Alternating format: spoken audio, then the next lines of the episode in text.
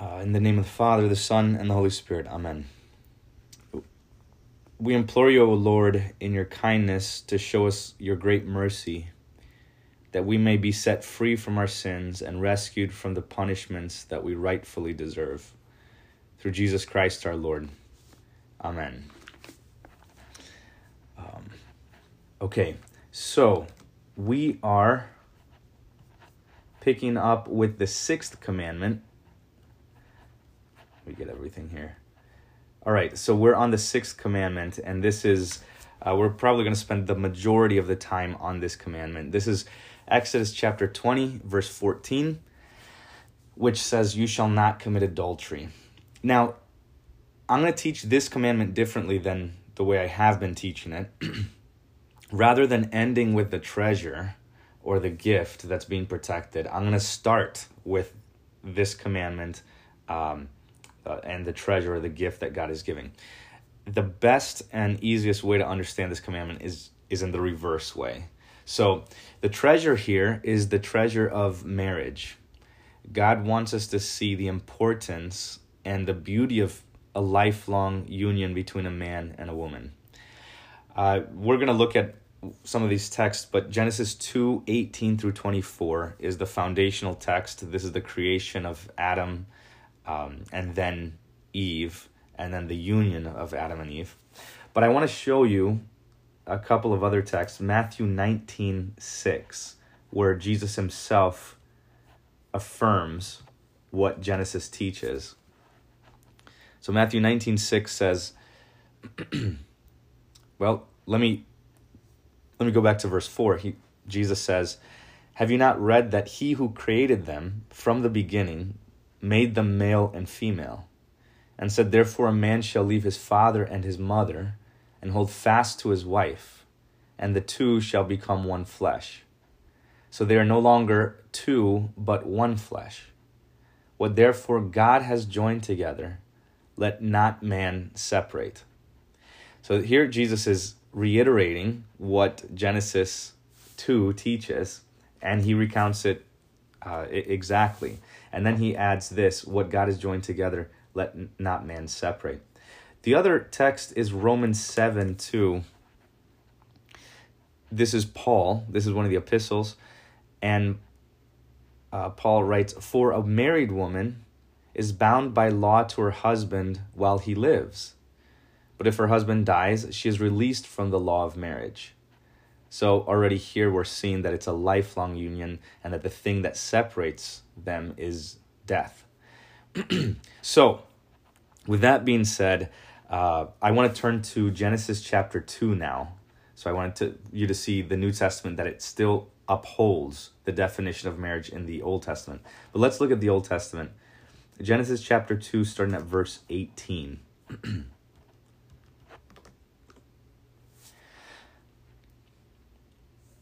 Then the Lord God said, Whoops.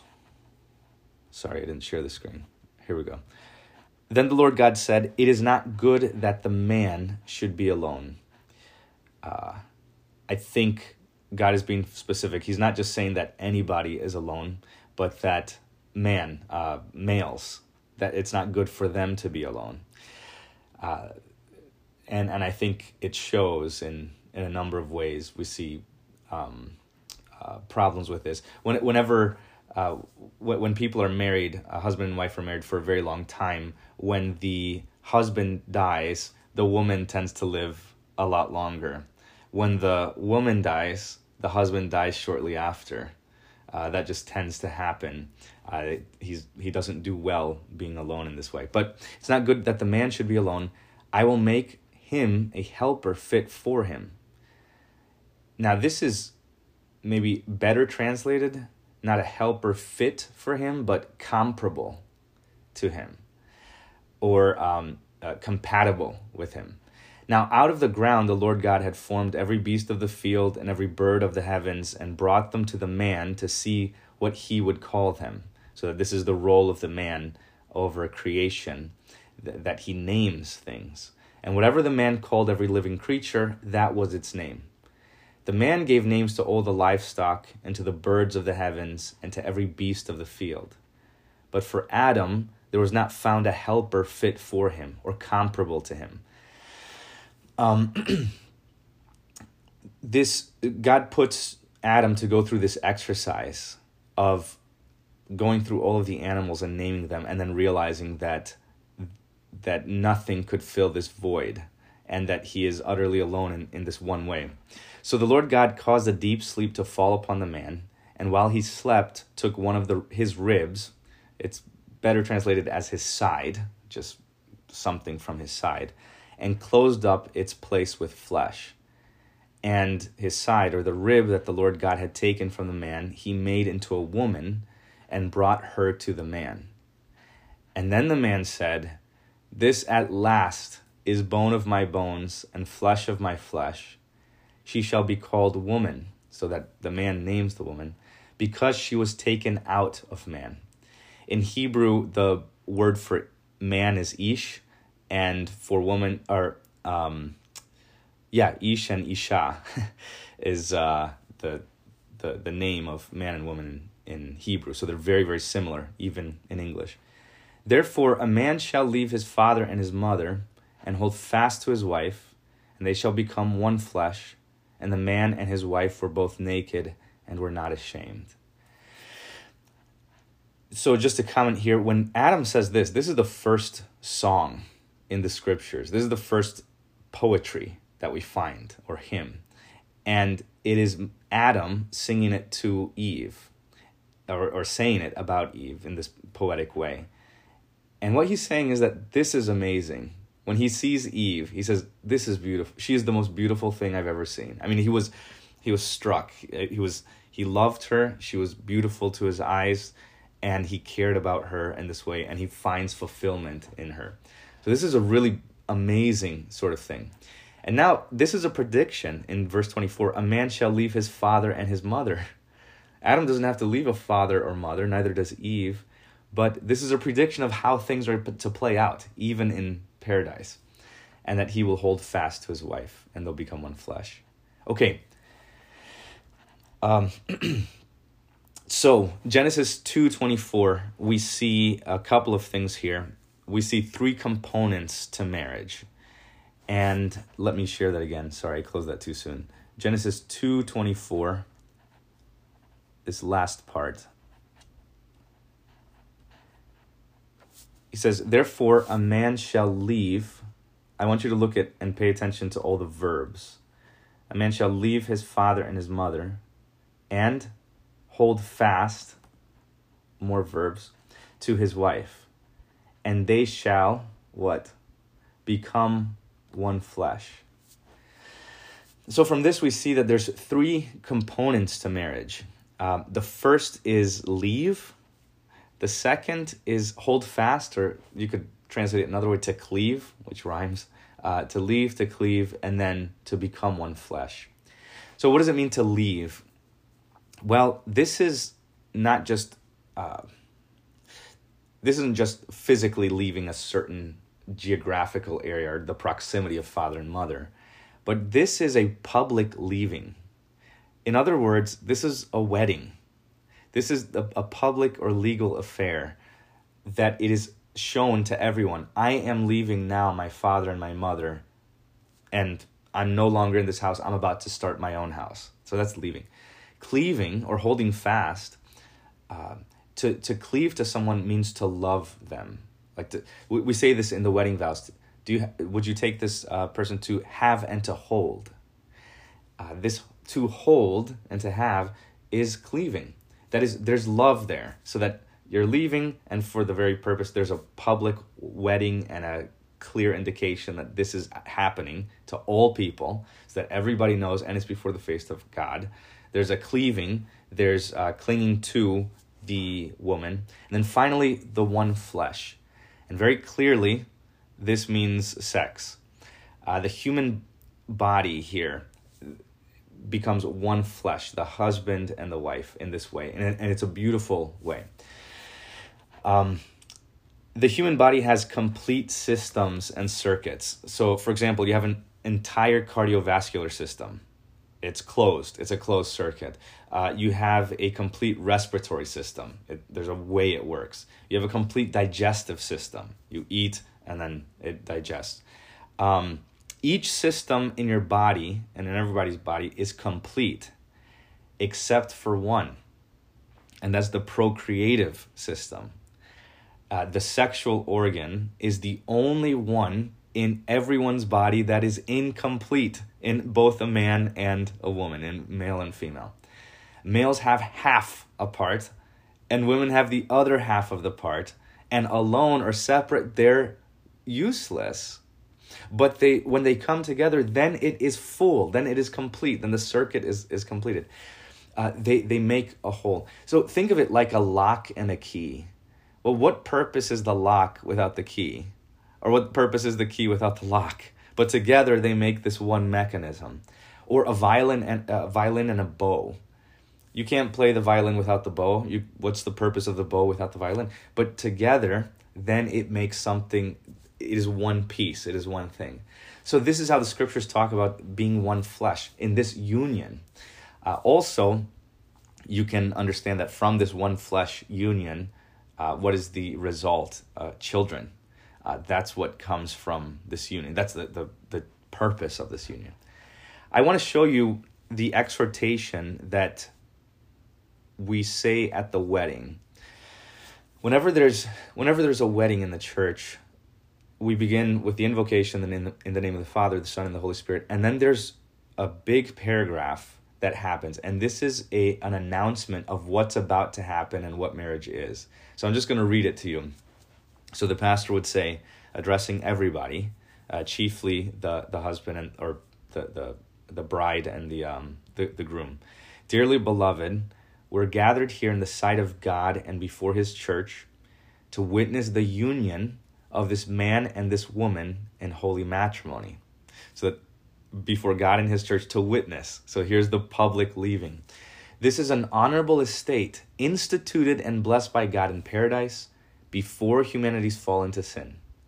In marriage, we see a picture of the communion between Christ and his bride, the church, and our Lord blessed and honored marriage with his presence and first miracle at Cana in Galilee.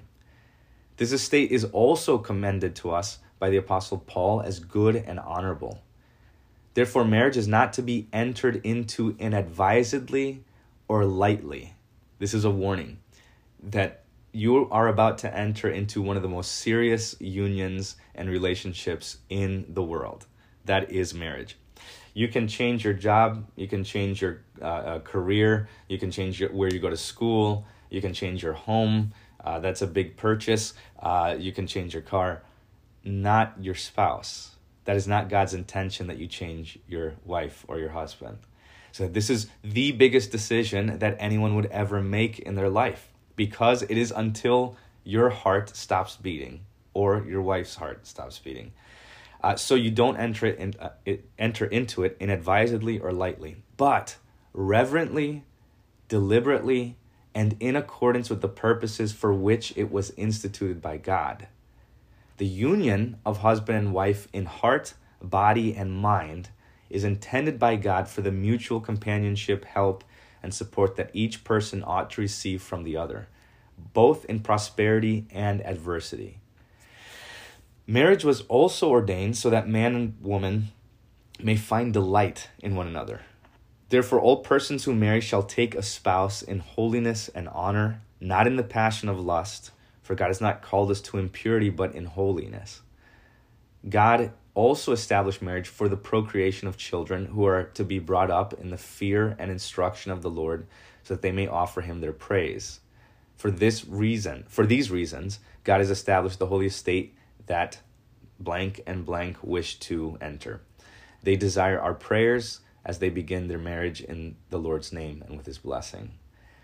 Um, so I want to talk about this. The, there's three purposes of marriage, and it was outlined in in that paragraph, but I want to uh, separate it so you, you can see very clearly what those three purposes are. The first is companionship, and we get this from Genesis two eighteen.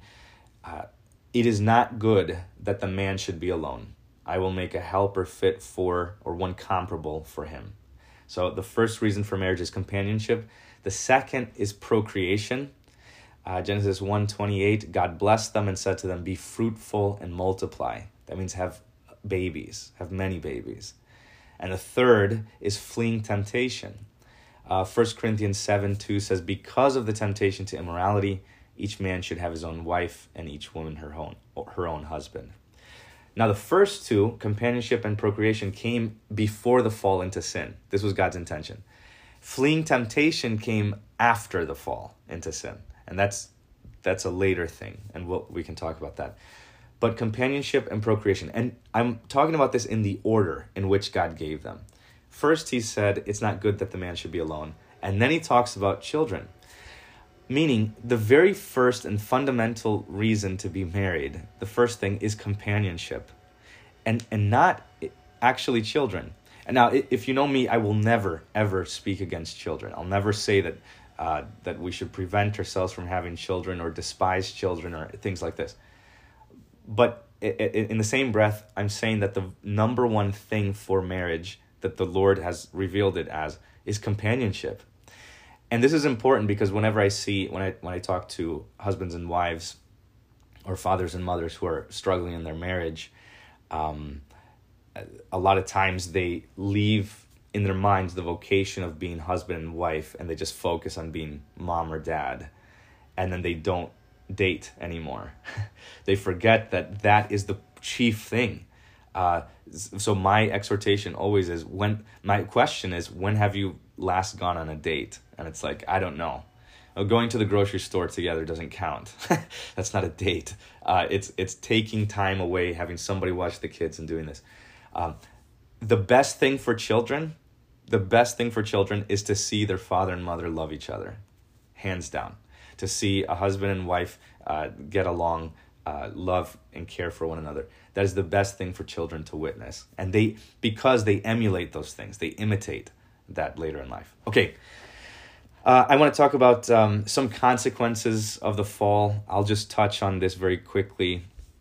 Uh, in Genesis 3, you could read this, and it's verses 16 and 17. For the woman, there are two consequences there's pain in childbearing, uh, that the Lord says, I will surely multiply your pain in childbearing.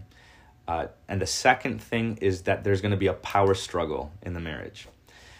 Genesis 3:16, some of the translations say, "Your desire shall be for your husband, but he shall rule over you." Uh, I don't know if that's the best translation. It's better translated as, "Your desire shall be contrary to your husband, but he shall rule over you." So that the, that there's going to be a struggle in the marriage between the wife wanting to take the lead or become the head of the household. And there's going to be a struggle, a power struggle there between husband and wife. Um, and we'll talk about that later, especially in Ephesians chapter 4 and 5. Uh, so that's the consequences for the woman in the fall. The consequence for the man is work. Genesis 3:17 God curses the ground. He says cursed is the ground because of you and in pain you shall eat of it all the days of your life. Uh, by the sweat of your face, you'll, you'll eat bread until you return to the ground. So that this is then the consequence of man that he works and he labors to get a little. He, he works all day, he breaks his back trying to get just a little bit of food, and that the ground isn't going to respond well to him. You plant something and it's going to die. Uh, you, you put in all this effort and it turns out to, to be for nothing, right? So, this is the, the frustration both man and woman are facing. Now, what's commanded in this commandment? You shall not commit adultery. Uh, it's this commandment applies to both those who are single and those who are married. Those who are single, it's to live a chaste life, a chaste and decent life. Um, to those who are married, it is simply to love your spouse. If you're a husband, love your wife. If you're a wife, love your husband.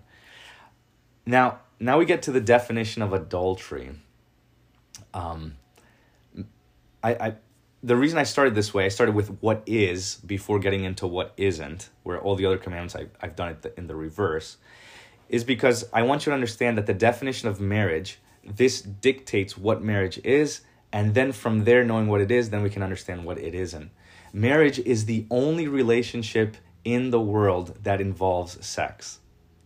That's it. It's the it's the only one. It does not happen in the family uh, between uh, uh, w- within the family. It does not happen with those who are not married. It does not happen between uh, uh, man and, and uh, animal or creation or man and man or woman and woman. But what the definition of marriage is, then this is what the Lord defines as marriage. So then anything that is outside of that then falls into adultery. So adultery is sex in any relationship that is not in marriage. So sex with anyone uh, who is not who you're not married to. So the strict definition, when we hear this, is is cheating, right? We we understand that. The broad definition is any sex outside of marriage with any one or anything. Um, so what is I want to get into what's forbidden in this commandment. Uh, the first thing is divorce. I have a list of five things here. There's many more, but I'm just going to list five of thing five things that are forbidden here. The first is divorce. Matthew 19, 7 through 9. I'm going to pull up these verses for you.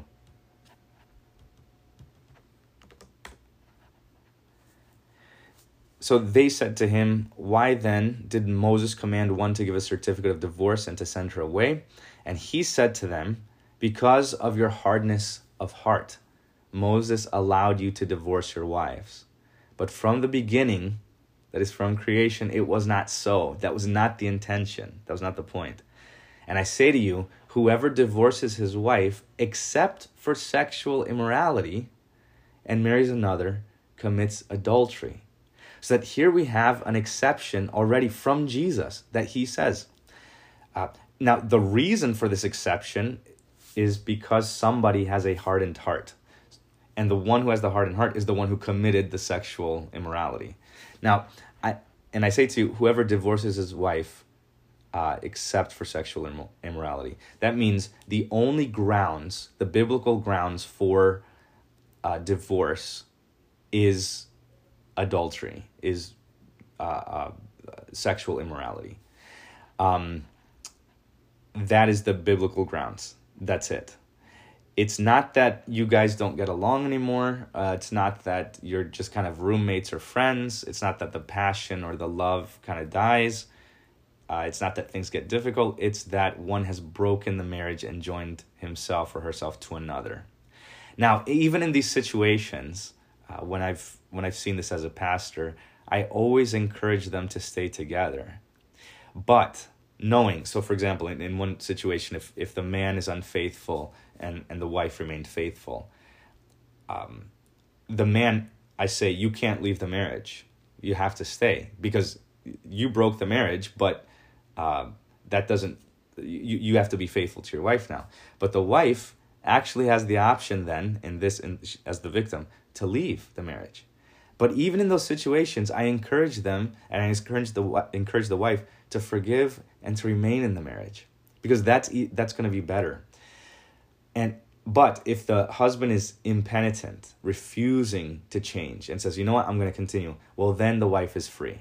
And in those moments when the man says, well, I'm just going to go ahead and keep doing whatever, you have to forgive me, then the wife is free to go. And then th- this is the biblical grounds of divorce. Now, where's the hardness of heart? Well, it's in the one who continues to do it, as opposed to uh, the wife here. Um, so that's one of the texts. Sorry. The other one is 1 Corinthians 7:15. I'll show you this.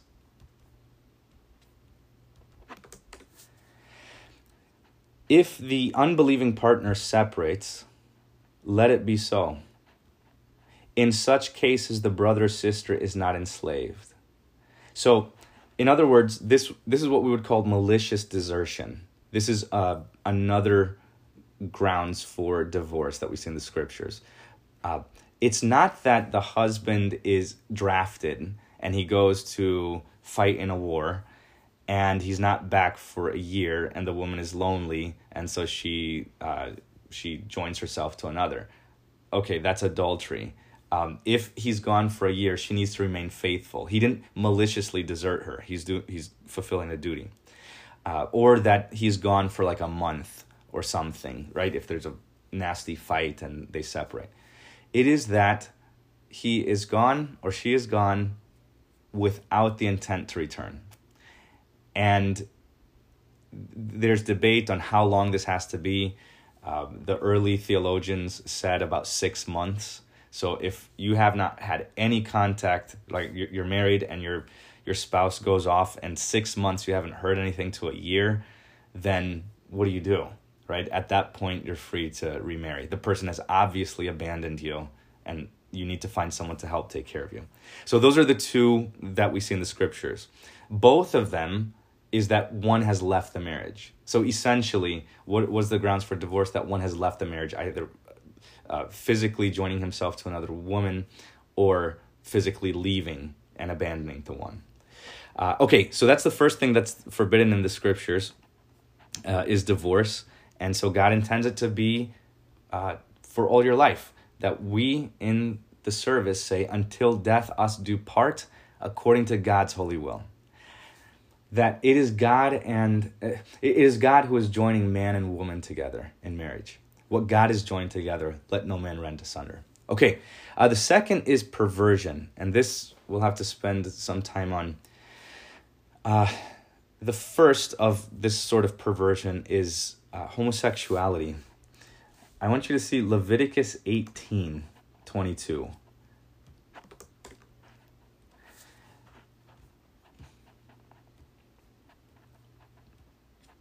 Here, God says, You shall not lie with a male as with a woman. It is an abomination. And then the next verse says, And you shall not lie with any animal, and so make yourself unclean with it. Neither shall any woman give herself to an animal to lie with it. It is perversion. So here, homosexuality and uh, bestiality are joined together, even in this perverse act that the Lord then calls this an abomination. He doesn't say this for every sin, that this is the, the, the gravity of this sin is so uh, abominable and perverse to the Lord, right? We saw what, what Adam said. There's nothing comparable to me, right? Uh, n- nothing that fits. But for him to then take up, like, uh, to depart from this and then take up another man or an animal, something else in creation that God did not create or intend, well, then the Lord says this is abominable before his sight. Now, one of the common arguments is that, well, okay, this is in the Old Testament, um, so let's, you know, that's gone with. This is why we don't sacrifice lambs anymore uh, or eat shellfish, or we can continue eating shellfish and things like this. So homosexuality has passed away. Well, no, this is a moral law. And we know this because it's repeated in the New Testament. Romans 1 18 through 32. This is a big section here, but I want to read this.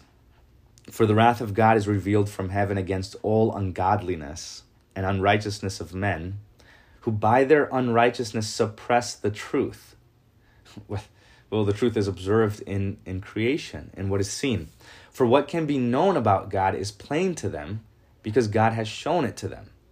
For his invisible attributes, namely his eternal power and divine nature, have been clearly perceived ever since the creation of the world in the things that have been made. So we talked about this of the arg- this is the first or sorry, the second class on God and creation. We talked about the attributes of God, and we talked about creation and seeing the the majestic work of God's hands and saying this can't be by chance. This just can't didn't pop out of nothing. Uh, there's a designer here, so that God has then uh, uh, put this so so that man can see these things and know that there is a God. So the scriptures say they are without excuse. For although they knew God, they did not honor him as God or give thanks to him, but they became futile in their thinking, and their foolish hearts were darkened. Claiming to be wise, that is smart, they became fools and exchanged the glory of the immortal God for images resembling mortal man and birds and animals and creeping things. Therefore, God gave them up in the lusts of their hearts to impurity, to the dishonoring of their bodies among themselves, because they exchanged the truth about God for a lie and worshiped and served the creature rather than the Creator who is blessed forever. Amen. And now it continues For this reason, because of their obstinate hearts, their obduracy, their continued rebellion against God, God gave them up to dishonorable passions. For their women exchanged natural relations, that what is natural and seen in creation, natural relations for those that are contrary to nature. And the men likewise gave up natural relations with women and were consumed with passion for one another. Oh, what's one another? Man and man. Men committing shameless acts with men and receiving in themselves the due penalty for their error for their sin. And since they did not see fit to acknowledge God, God gave them up to a debased mind to do what ought not to be done. And they were filled with all manner of unrighteousness, evil, covetousness, malice. They're full of envy, murder, strife, deceit, maliciousness. They're gossips, slanderers, haters of God, insolent, haughty, boastful, inventors of evil, disobedient to parents, foolish, faithless, heartless, ruthless. Though they know God's righteous decree that those who practice such things deserve to die, they not only do them, but give approval to those who practice them. So, I mean, there is—it's it's very, very clear. Yes, Paul is talking about many, many sins that God uh, has handed people over to when they continue and make a habit of this. But in doing this, in illustrating the point, he uses homosexuality as the chief uh, sin, as something to show how how contrary to nature it is. So he uses this as an example.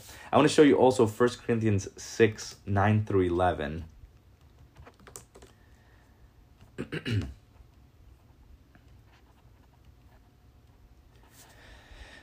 says, uh, Do you not know that the unrighteous will not inherit the kingdom of God? Do not be deceived, neither the sexually immoral, nor idolaters, nor adulterers, nor men who practice, practice homosexuality, nor thieves, nor the greedy, nor drunkards, nor revilers, nor swindlers will inherit the kingdom of God. Now, the the word here, um, yeah. So so do not be deceived. Don't don't think that there is no punishment for this sort of thing, and such uh, were some of you in verse 11. Okay, so here the scriptures are clear that repeat what is commanded in the Old Testament in Leviticus, also in the New Testament. Uh, another thing that the scriptures condemn as perversion is uh, transgenderism or uh, cross dressing. So Deuteronomy 22 talks this way as well. It says, A woman shall not wear a man's garment nor shall a man put on a woman's cloak. For whoever does these things is an abomination to the Lord your God. Again, what's happening here is that um, in this text, it is reversing or despising what God created someone to be. God created a male, uh, male to be males, females to be females, and not to change or swap what they are, what God created them to be. Um, promiscuity. We also see we saw this in genesis 2 24 that a man leaves his father and mother and cleaves to his wife clings to.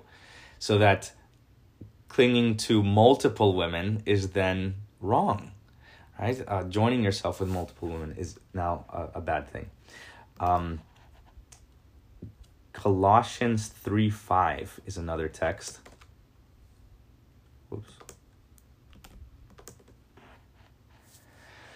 Uh, put to death, therefore, what is earthly in you sexual immorality, impurity, passion, evil desire, and covetousness, which is idolatry. I count of these things, the wrath of God is coming. So, again, very clear uh, teaching here. Also included in all these things are things like rape or abuse, pedophilia, bestiality, very, very evil, perverted things. Uh, but this is because these things are not in a marriage, therefore they're forbidden, uh, simply by the definition of it. Uh, another thing, uh, so I talked about uh, divorce, perversion. Now, the third is uh, cohabitation. I want to show you a few verses here. Uh, 1 Corinthians 6. Hold on, let me. Okay, here it says, uh, flee from sexual immorality. Every other sin a person commits is outside the body, but the sexually immoral person sins against his own body. And it's in this context where it says, or do you not know that your body is a temple of the Holy Spirit within you? Um, so that, ha- so, so this union uh, between man and woman is to happen, it's a gift from God, but it is a, a wedding gift. It happens in the marriage and not apart from it. But here we see that in 1 Corinthians 6, uh, 1 Timothy 5.22 says, do not be hasty, or, hold on, Oh yeah, do not be hasty in the laying on of hands, nor and here's the part, nor take part in the sins of others, but keep yourself pure. I'm just going to show you a number of verses here quickly and then bring it together. Verse 4 Let marriage be held in honor among all, and let the marriage bed be undefiled.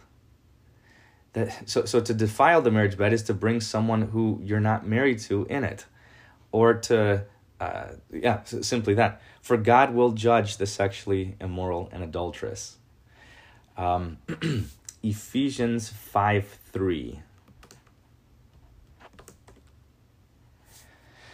but sexual immorality and all impurity or covetousness must not even be named among you as is proper among saints so for, for example if, if it shouldn't be named among us then it sh- also shouldn't be done among us uh, let there be no filthiness, nor foolish talk, nor crude joking.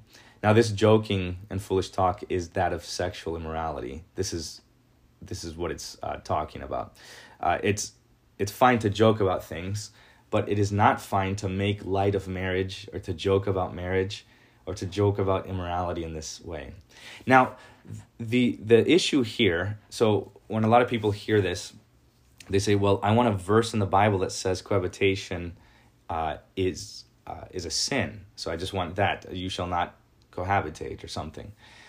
Um, so there's no verse in the Bible that says that. There's a lot of verses in the Bible that don't, or, or a lot of things that the Bible does not specifically say. It doesn't say you shall not commit polygamy. Uh, there are times in the Bible that it doesn't have to say that to, to list every single sin. Rather, it just says what is, and from there we can draw what isn't. Uh, what cohabitation is is is that very thing. Um, one of the problems with it is that it gives the impression of sin. So usually when I talk to people eh, who who are uh, struggling with this or living together before marriage, uh, the argument goes, well, what if we're can we live together, but what if we're not having sex? And then my first question is usually, well, are you? As typically, well, no, we are. Okay, so that's a hypothetical. But the second is, well, then who cares what other people perceive? Uh, if we give a hint of sin, just leave us alone and uh, don't kind of speculate what's going on. Well, this is nearly impossible to do. And I try to point out this double standard here. I say, okay, uh, pretend you're married, uh, and I tell the husband, what if your wife stayed the night at another guy's house, or stayed the night in a hotel room with another guy. Um, it, and it was just the two of them, but she said, We're not sleeping together, we're not doing anything. Would you trust that? would you would you be comfortable with that or would your mind say well why are you even putting yourself into that position why are you getting into that situation because the only thing i'm going to think is that that's what's happening and everybody else who sees it that's the first thought that's what's going to come up. So, what that does is it gives an impression of sin. Now, even if you say there isn't, it's not happening. Okay, in some rare cases, that may be. But to everyone on the outside, what does it appear like? What does it look like? Well, then that's that's why we say, well, give no hint of sin among you. If these things shouldn't be named among us, then we shouldn't give the impression that we're then doing these things. Okay, so that's the, I, uh, sorry, uh, that's third, cohabitation. Um, Ephesians 5 4, this is the fourth point, which is sexually immoral humor or mocking marriage. We just saw this text, which is, hold on, let me show you the text again. Uh, let there be no filthiness, nor foolish talk, nor crude joking. So, I- included in this is just mocking marriage. And I know it was a fad for a while. Uh, for, you know, when if husbands describe their wives as the old ball and chain, that's wrong. Don't do that. That you're, you're you're you're mocking your wife. You shouldn't do that, or you shouldn't joke about marriage or say how terrible it is, or discourage people from getting married. Okay, the fifth thing is pornography or lust, uh, and anything that's included with it. So that's Matthew 5:28. And I'll show you this text here. Jesus says, "You have heard that it was said, you shall not commit adultery. But I say to you that the full meaning of this commandment is that everyone who looks at a woman with lustful intent has already committed adultery with her in his heart." so that even uh, the, the looking so now this is the purity that god is requiring of us in this commandment that in our action in our words and even in our hearts. So that we can't even look and have this desire for someone who's not your wife or, or your husband. Um, and it's this sexual desire. Okay so what i want to say here is that uh, our culture makes consent uh, the ultimate virtue as long as we consent if it's consensual, it's okay. Then you do whatever you want. But the truth is, the way the scriptures speak is that we don't need the consent um, only of one another, but we need God's consent. That He signs off on this and says, This is good, this is holy. Okay, that's the sixth commandment. I want to move on to the seventh commandment quickly. Uh, seventh commandment is, You shall not steal, Exodus twenty fifteen. Uh, I want to talk about private property here that's what this commandment is about. And I'm going to talk about communism, Marxism, socialism, Leninism. I'm just going to ball it all together. I know there's little nuances and differences here, but uh, for all intents and purposes right now, it's one thing. Just consider it as one thing. It's this socio-economic philosophy that claims that the best form of government and society is the common ownership of the means of production, distribu- uh, distribution, and exchange um, so that the government is the one that distributes and allocates everything equally to all people in all society. And in addition to this, uh, this goal is to abolish social classes, to, to abolish upper class, middle class, lower class. And then here you create this utopia, you give everything to the government, and the government distributes it equally to everybody. It brings equality to everyone. This is the root word of uh, communism, it's to have all things in common, uh, one thing. Now, the summary is that no one has private property or possessions because it's all common. What's yours is mine, what's mine is yours. I want to talk about three problems with communism or socialism, this idea, and how it's against this commandment. First of all, it's unchristian, it's against the seventh commandment.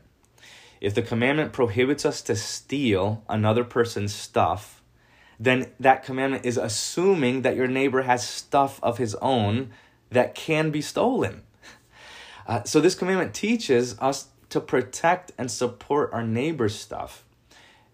In other words, it upholds private property. It draws lines around things that are yours and things that are not yours, things that belong to your neighbor. But your, what your what your neighbor has is not yours, and what you have is not your neighbor's. Stuff is a gift from God to each individual as as he sees fit.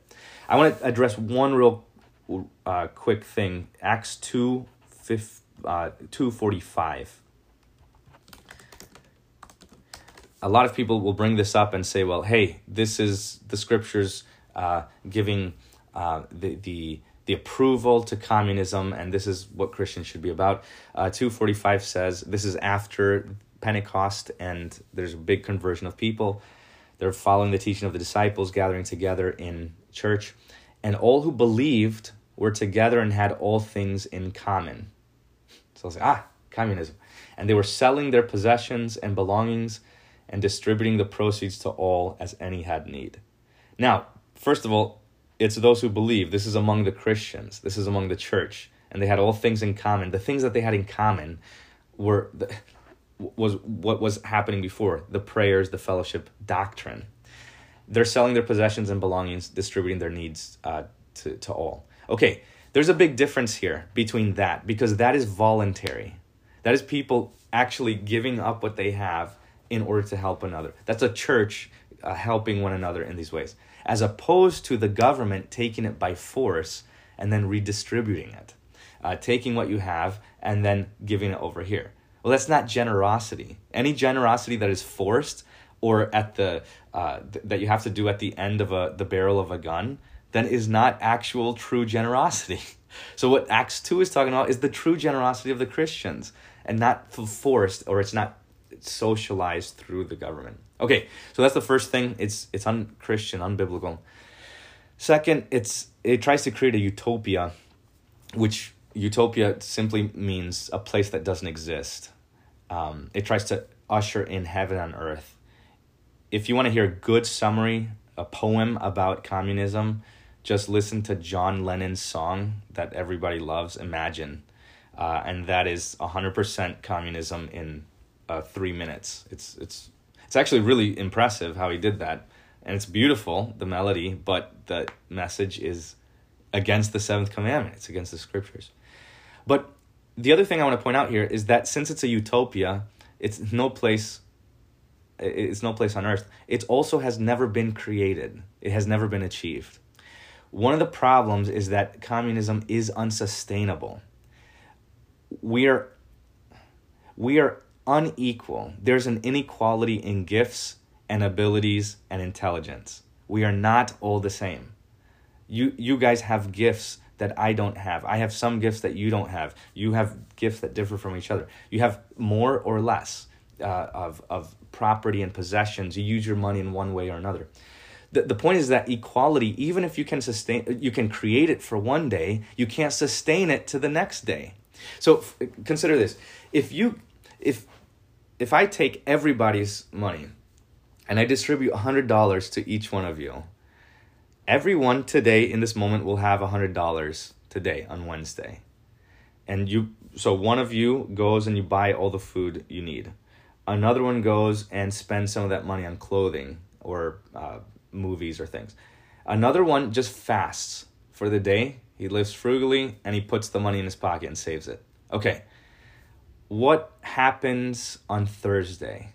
The next day comes and another $100 is given. Now, the first person has now $100 because he spent the first uh, 100 the second person has maybe 150 the third person now has 200 and you keep this pattern after a week and now there's a huge inequality. One has $700 the other has only 100 uh, the equality achieved on day one is then destroyed on day two so even if you try to redistribute this wealth it's not sustainable um, okay that's the second thing. It's a utopia. The third thing is that there's we have this big problem, which is the problem of sin. Communism and socialism begins with the idea that all men are inherently naturally good. By nature, they're good. They reject the idea of original sin and they think that the problem is not people, the problem is the structure. If you change the structure, then we'll have peace and joy.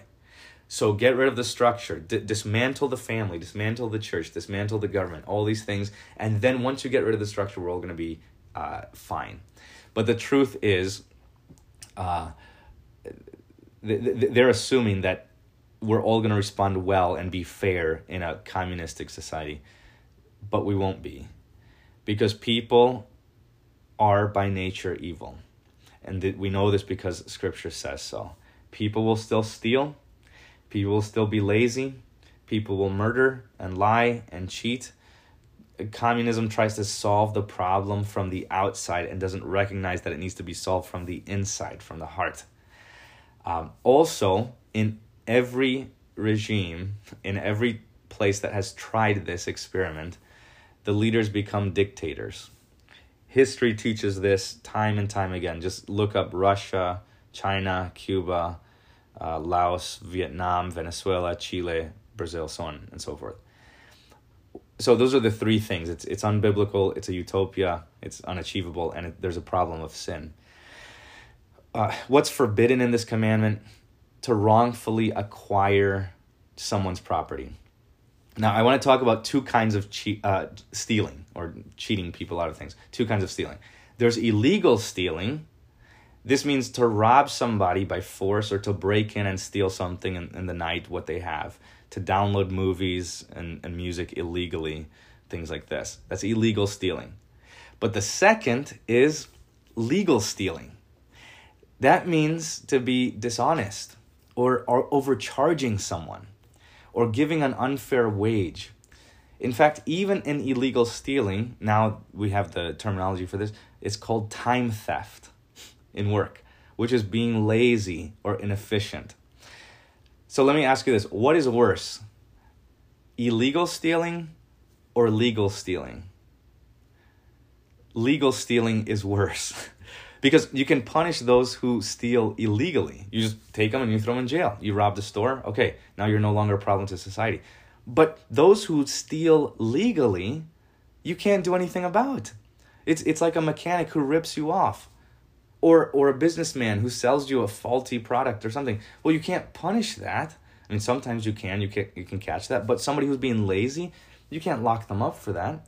So of the two, the legal stealing, things that you can get away with in this life are actually worse um, uh, in, in, this way. Okay, I was going to talk about uh, why the the motives for people stealing, but I'll just name them quickly. First is uh, they're they're lazy. Uh, they want to acquire something without the work. Two, they don't believe in God. Uh, they don't believe that God will provide, so they have to get it through their own means.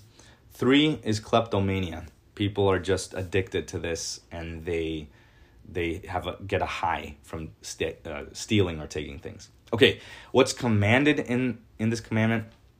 To not only leave your neighbor's stuff alone, but to protect what your neighbor has, his possessions and his income, to help him get the best deal, uh, to to favor his possessions over your own imagine if people did this. Imagine if people protected your possessions more than their own. Again, you wouldn't need locks on cars. You wouldn't need locks on your doors. People would look out for your your lawn and and all of your things. You wouldn't have to worry or second guess your what you've bought. Um, this commandment requires it condemns laziness, but it requires hard work hard work is implied in the seventh commandment. This means you have to you have to have a good work ethic. This is commanded by God that you put in an honest day's work and to not be inefficient. Colossians 3:23 says whatever you do, work at it with all your heart as if you're working for the Lord and not just for man. Uh, Second Thessalonians 3:10 says if a man will not work, he will not eat that God has tied these two things together the seventh commandment and bread, right? So that you tie them together. And this is how God has created it and wants to sustain it. Uh, this commandment also requires generosity. So we should be generous to our neighbors and help him uh, in all this stuff, uh, in, in, in every need. The treasure here is the gift of stuff. There's materials, and materialism are not the same. It's not bad to have stuff, it's bad to trust in that stuff to make your life valuable or worthwhile. Okay, uh, let's go into the eighth commandment. uh, Exodus 2016 says, You shall not bear false testimony against your neighbor. Uh, the second commandment uh, forbids us to speak lies about God. The eighth commandment forbids us to speak lies about our neighbor uh, we know where lies come from. John 8 44, Jesus says this. He says, The devil was a murderer from the beginning and does not stand in the truth because there is no truth in him. When he lies, he speaks out of his own character, for he is a, a liar and the father of lies. Uh, you could translate the word father as source. Well, that's what father means, is source. So he is, the, he is the source of lies. So when you lie, who are you acting like? And doing the work of. You're doing the work of then the devil. Uh, the devil has one attack, only one attack, and it is lying. It's false doctrine, lying about God, or gossip and slander, lying about our neighbor. So what is what is forbidden? Well, lying, and there's two kinds of lying. I divide it in this way as active lying and passive lying. Active lying is to deliberately say lies about others and to ruin their reputation. Um, along these lines, what's worse, a whole lie or a half truth? Uh, and the answer is a half truth because it's believable.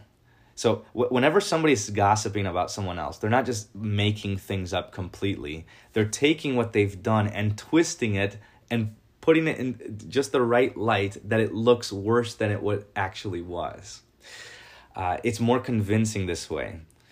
And this is you speaking this and, and doing this. So that's active lying.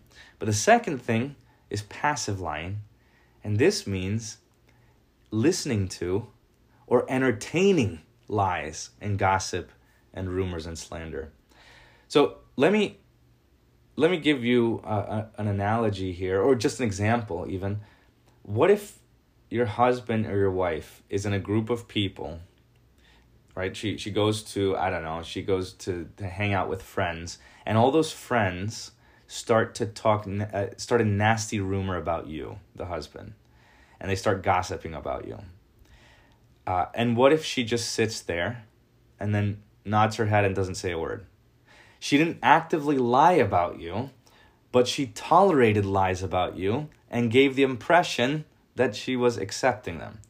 Now, you would you would be upset if she did this. You would be upset if somebody does this to you, right? So this is a very, very awful, awful sort of thing. Um, is just to sit there and let the gossip be said. You would want her to do what? To speak up and say, "What are you talking about?" No, that he didn't do this, or you you should talk to him directly. Don't talk about him behind his back, so on and so forth. Okay, so that's lying.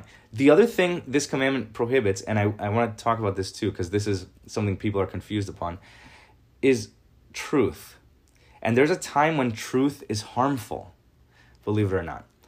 Many people will say, look, well, I can talk about it if it's true. If it happened and I relay the facts as they happened, then I can talk about it. That's a license to just, you know, air it out and tell everybody.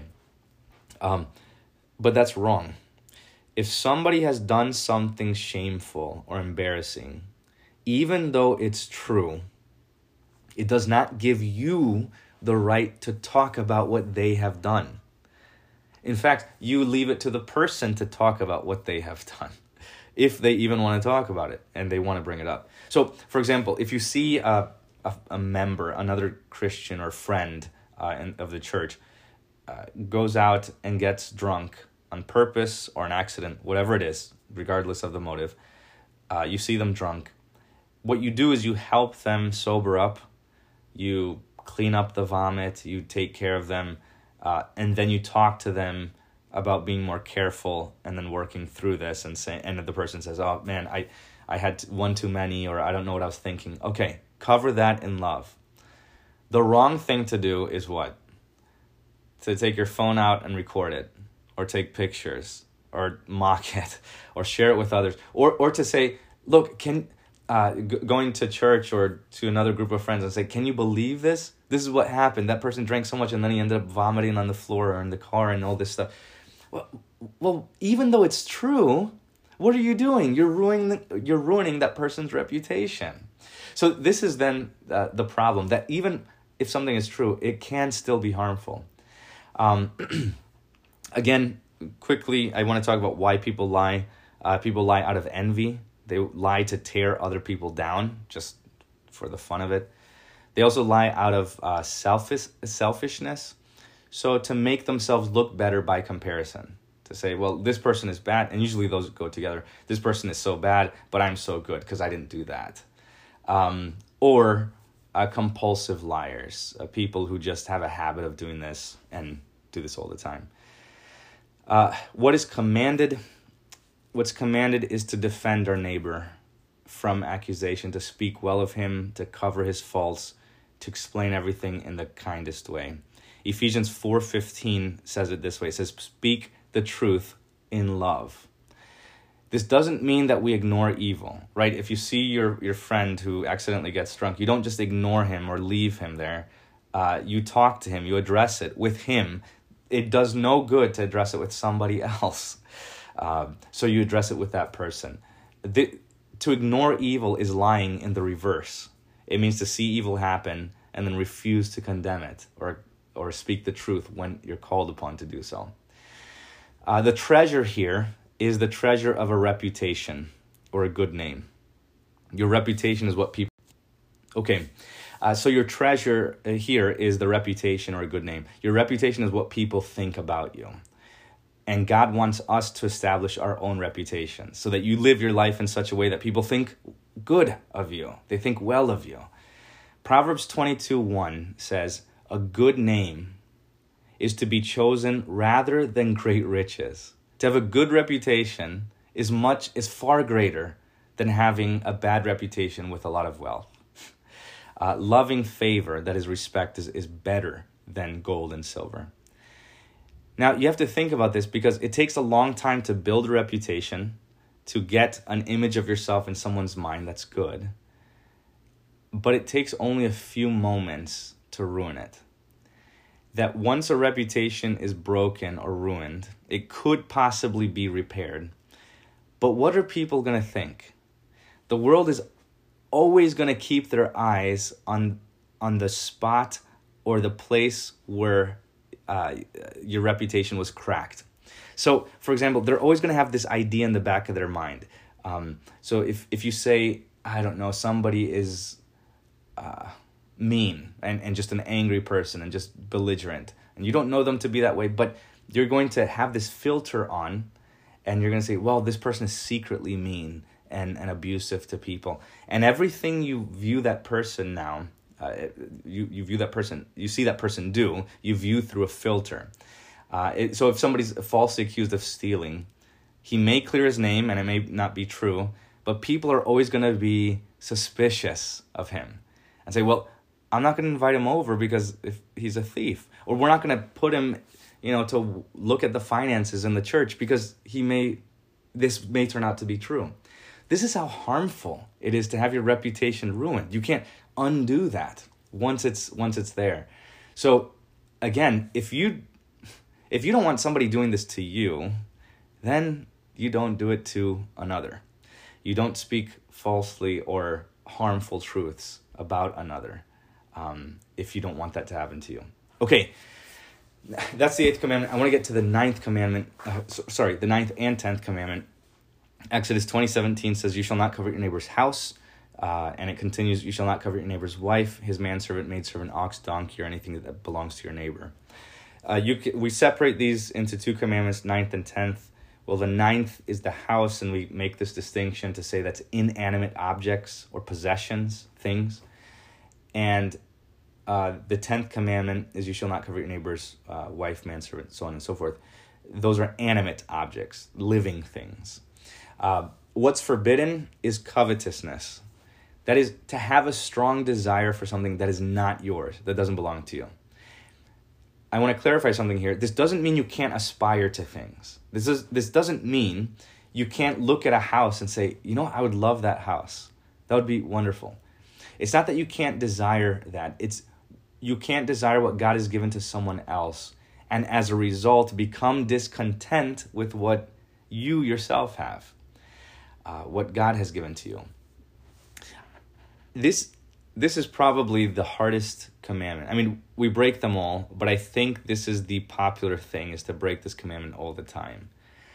The the mark of covetousness I, I think there's two. One is unhappiness that unhappiness is a symptom of a covetous heart. If somebody is grumpy all the time or complains all the time, that is a sign that they are discontent. That is a, dis- a sign of covetousness. For some reason, our culture has decided that complaining is cool. The more you complain, the smarter you are. If you just gripe and complain and grumble, oh, this car, oh, I've seen better cars, oh, this house, I've, I've had a better house. If you do that, or I've had better food, better coffee, it's like if you're if you're doing doing that, then apparently you you get these social points that oh wow he he really has a great life and he's used to really good things, and so the more I complain, the the better I appear to others. I that's such a bad that that's such a bad attribute. I I can't stand it. Now here I am complaining about people who complain, but uh, an an anecdote here. This grumpiness or this bad attitude of complaining all the time is like hygiene. If you don't shower or brush your teeth or put deodorant on or perfume or whatever it is, you may not notice the smell, but everyone else does. The, the smell you're going to get used to and it doesn't affect you, but it's going to affect everybody in the room. Well, the same goes for grumpiness it's probably not affecting you anymore that you feel or realize, but it is affecting everybody else. It, you know this because you probably know somebody who is a complainer or grumpy all the time or has a bad attitude, and you don't want to be around them very often. So if, if you know that about other people and you don't want to be around them, then don't become that person who behaves that way. Uh, okay, that's the first thing is unhappiness. But the second thing is boredom. Boredom is a symptom of a covetous heart. I I could say a lot on this, but I'm just gonna say this little bit. Um, there's no reason whatsoever that we should ever be bored, ever. Do you know how much there is outwardly to explore? How many stars and how, how, the, the geography, the different lands, the languages, all these things. Do you know how many things there are inwardly to explore? Not only in your own body, down to the cells and molecules, but even intellectually, how much philosophy, how many books are in. I mean, to be bored is to be uh, discontent with the world when there's so much to learn. We don't know everything. How could we be bored with it? Right? So, anyway, but that's a sign of discontentment uh, sign of covetousness. Now, I admit that I get bored, but it's not because God made the world boring. It's because I, my heart is coveting uh, things, and it's the problem is with my heart and not with God, with what God created. So, I want to say this: what what is commanded in this commandment? Through the years, I've kind of changed and refined how I say this. But I realized that the best explanation of the ninth and tenth commandment is this happiness. That God wants you to be content and happy. This is not God saying, do what makes you happy. That's not the point. It, this is advocating lawlessness. It's teaching you to, to do what brings immediate gratification and, and pleasure. And it's wrong. I, I think it's very bad advice to tell your children, do what makes you happy. Because it's going to lead to chaos. What what if sin makes them happy? What if perversion or violence makes them happy? That's that's wrong. So that's not what this is saying. What this is saying is be happy with what God gives you. That's the point. It teaches us to be content in every circumstance. It doesn't tell us to create our own happiness, but to find happiness in what God created and gave us.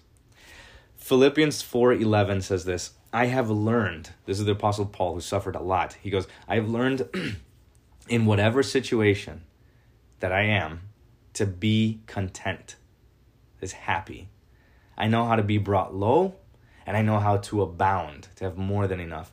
In any and every circumstance, I've learned the secret of facing plenty and hunger, abundance and need.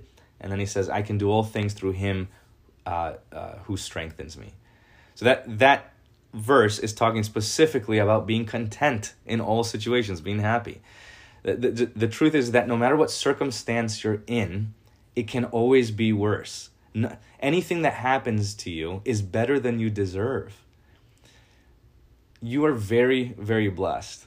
I know I know you guys and I know members of the church have very difficult lives have had very difficult things and sad things happen.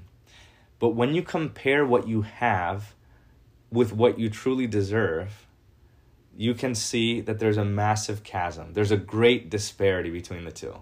To say, I deserve to then be in hell for my sins. And yet, I'm not.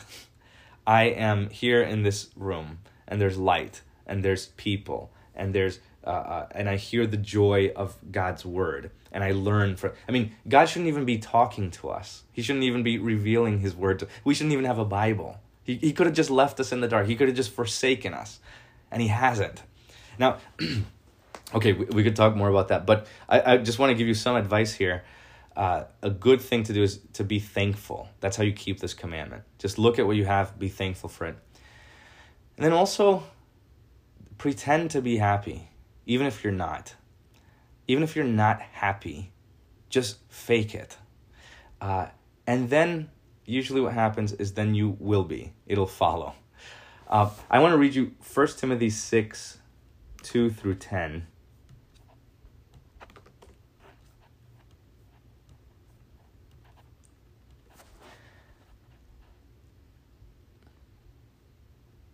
Well, let, let me just go down to 6, uh, 1 Timothy 6 6, that says, But godliness, that is keeping the law or the word of God, with contentment or with happiness is great gain. For, or because we brought nothing into the world and we cannot take anything out of the world. But if we have food and clothing, with these we will be content. And then it goes on to condemn the, the desire to be rich. Not that being rich is a problem. Abraham had a lot of money. Solomon had a lot of money. David had a lot of money. That people had a lot of things. But the love of it is the problem. The love of money is the root of all kinds of evil. Um, but uh, verse 8 if we have food and clothing, with these we will be content. Meaning, this is all you need to be happy in this life, is uh, just clothes on your back and food before you. Doesn't even the food doesn't even have to taste good. The the clothing doesn't even have to be comfortable. It's just that God gave it to you and then you're content with it. This is something that is um, uh, remarkable. I've seen members of the church who have gone through s- such awful things. And me just listening to it, it, it makes me weep, right? And just hearing them, and I get tears in my eyes. And yet they're happy I, I've it's it's remarkable. I've seen members who have gone through traumatic things, and they say, "Well, uh, but I know God is taking care of me. I know God loves me." Th- that's amazing to me. Um, I have not suffered even close to that, and and I look at myself and I say, "Why am I so discontent? Why am I so unhappy or grumpy about these things?" So the treasure God is protecting here in the ninth and tenth commandment is the gift of your happiness, your joy really, that you would be happy and content with all that God gives. So I I want to close this this section here. We might go over by 1 or 2 minutes here. But I want to tell you that the way we break these commandments, we break them in body and in soul. We break them in thought, word, deed, and desire in every part and facet, every fiber of our being and that when we break them we we don't just it's not a clean break. We shatter them. For example you don't just break one commandment at a time. You break multiple in a sequence that it's like dominoes falling over. Okay consider adultery. For someone to commit adultery what what's the first commandment they have to break it would be the 10th commandment to covet your neighbor's wife. Uh, and then um, the second commandment that is, uh, instead of praying in that time of trouble, you ignore God. You don't pray for strength or help. You just give in to it. You break the sixth commandment. You commit the adultery. And then what do people usually do after that? They will lie about it. They break the eighth commandment. And then when they lie about it and they fall into this pattern of life, then they stop going to church and they stop reading the Bible because it accuses them. They break the third commandment, and then they have another God before Him. They break the first commandment. Or somebody who steals. Uh, to steal something, you have to first covet it. So you break the ninth or tenth commandment in your heart. You break the second, you don't ask God for help. Uh, you you steal, and then you lie about it, so on and so forth. So do, do you see that when you break the commandments, you're not just breaking one, you're breaking multiple at once. And ultimately, the, the I, I, I said this two classes ago that every time you break one of the other nine commandments, it's because you've already broken the first. You've found that there's something more important in my life than God, than what God said. Here's what God said don't do this. And I'm saying, well, I want to do that. And when push comes to shove, I'm going to do what I want to do instead of what God wants to do. Well, then who is God in your life? Whose word has more weight in your life? Well, my words are better than God's. I listen to my own words more than I listen to God's. Now, that then is the poor, miserable condition we're in. Uh, James 2:10 says, "Whoever keeps the whole law but fails in one point has become guilty of it all." Um, Romans 3:10. If if you have been listening for the past 3 classes on the law, this is much long. I thought I could do it in 1 hour. it turns it turned out to be 3 hours. But if there's something if you paid attention, you will realize that you did not come through this unscathed. That somewhere along the line one of these commandments struck you to the core, to the heart and you felt your guilt and said, "I am wrong." And in fact, if anybody truly honestly pays attention, and truly believes what is being said, they will realize I failed. I, I'm not righteous. Romans 3:10 says, "No none is righteous, not one." And Romans 6:23 says, "The wages of sin is death." So if you went through these commandments and realized that you are guilty, even in thought of coveting, even in anger or lust in your heart, if you have outward purity, that does not count. What matters is you keep it from the heart, even. What do you deserve? The scriptures say the wages of sin, the payment of sin is death. So remember what I said. I'm going to close with this. The purpose of the law is to show you how great your sin is and that you're already in trouble. You are already in sin. You don't, you don't take medicine if you think that you're healthy. You, you don't go on, uh, undergo surgery if your heart is fine. In the same way, you will never see your need for Jesus the Savior if you don't see that you are sinful. If you don't think, uh, or, or if you think that you are righteous, if you think you're healthy, you will never take the medicine. You will never want the forgiveness of sins if you don't believe that you have sins. And the point here, I'll close with this if you minimize sin and think of your sin as little, then what kind of savior do you need? A little savior, one who saves you from a little mistake here and there. But if you see that you have great sin, that you have sinned against God in thought, word, deed, desire, you have offended God and sinned against his face, and your sin is great, then what kind of savior do you need? A great savior, a greater savior. And that is the savior that you have. Um, so I I want to close here. I just want to give one uh, announcement about housekeeping stuff here. Uh, I hate, I hate, I hate, I hate to miss class to even skip one week um, because it throws us off the rhythm and we create another habit or we fill the time and then we forget about it. We're halfway through right now, and the problem is we're not just going to miss one week; we're going to miss two, and that you know, my heart breaks over that. I'm, I'm so frustrated. But it, this is just how it worked out. What I want to say is that please don't, please uh, pick up again afterward because I promise, I promise it will be resolved. I promise that all you've heard to now, it, it we're only halfway there and it's going to start to come together in the most beautiful way uh, when we pick up with Christ and the gospel after this. So just that's my my plea to you. Uh, I'm sorry that I have to miss these two weeks. But uh, in the meantime, uh, go back and listen to the other recordings. Also, um, uh, email me questions or text me or call me or anything, and I'm happy to answer more of these questions throughout uh, throughout these weeks. Okay, let's close with the Lord's Prayer. Our Father, who art in heaven, hallowed be thy name. Thy kingdom come Thy will be done on earth as it is in heaven. Give us this day our daily bread, and forgive us our trespasses, as we forgive those who trespass against us. and lead us not into temptation, but deliver us from evil.